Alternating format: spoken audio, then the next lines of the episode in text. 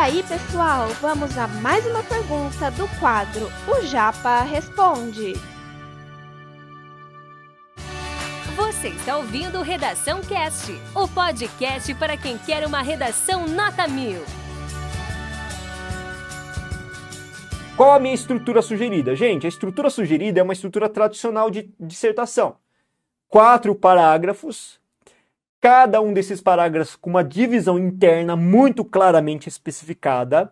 Na introdução, três períodos. No desenvolvimento, um, responsável por inserir o chamado contra-argumento, quatro períodos.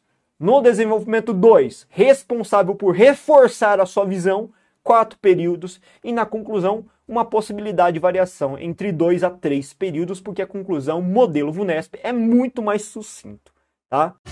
Esse conteúdo é um oferecimento da Corrija-me, a plataforma preferida no ensino de redação. Saiba mais em corrijame.com.br.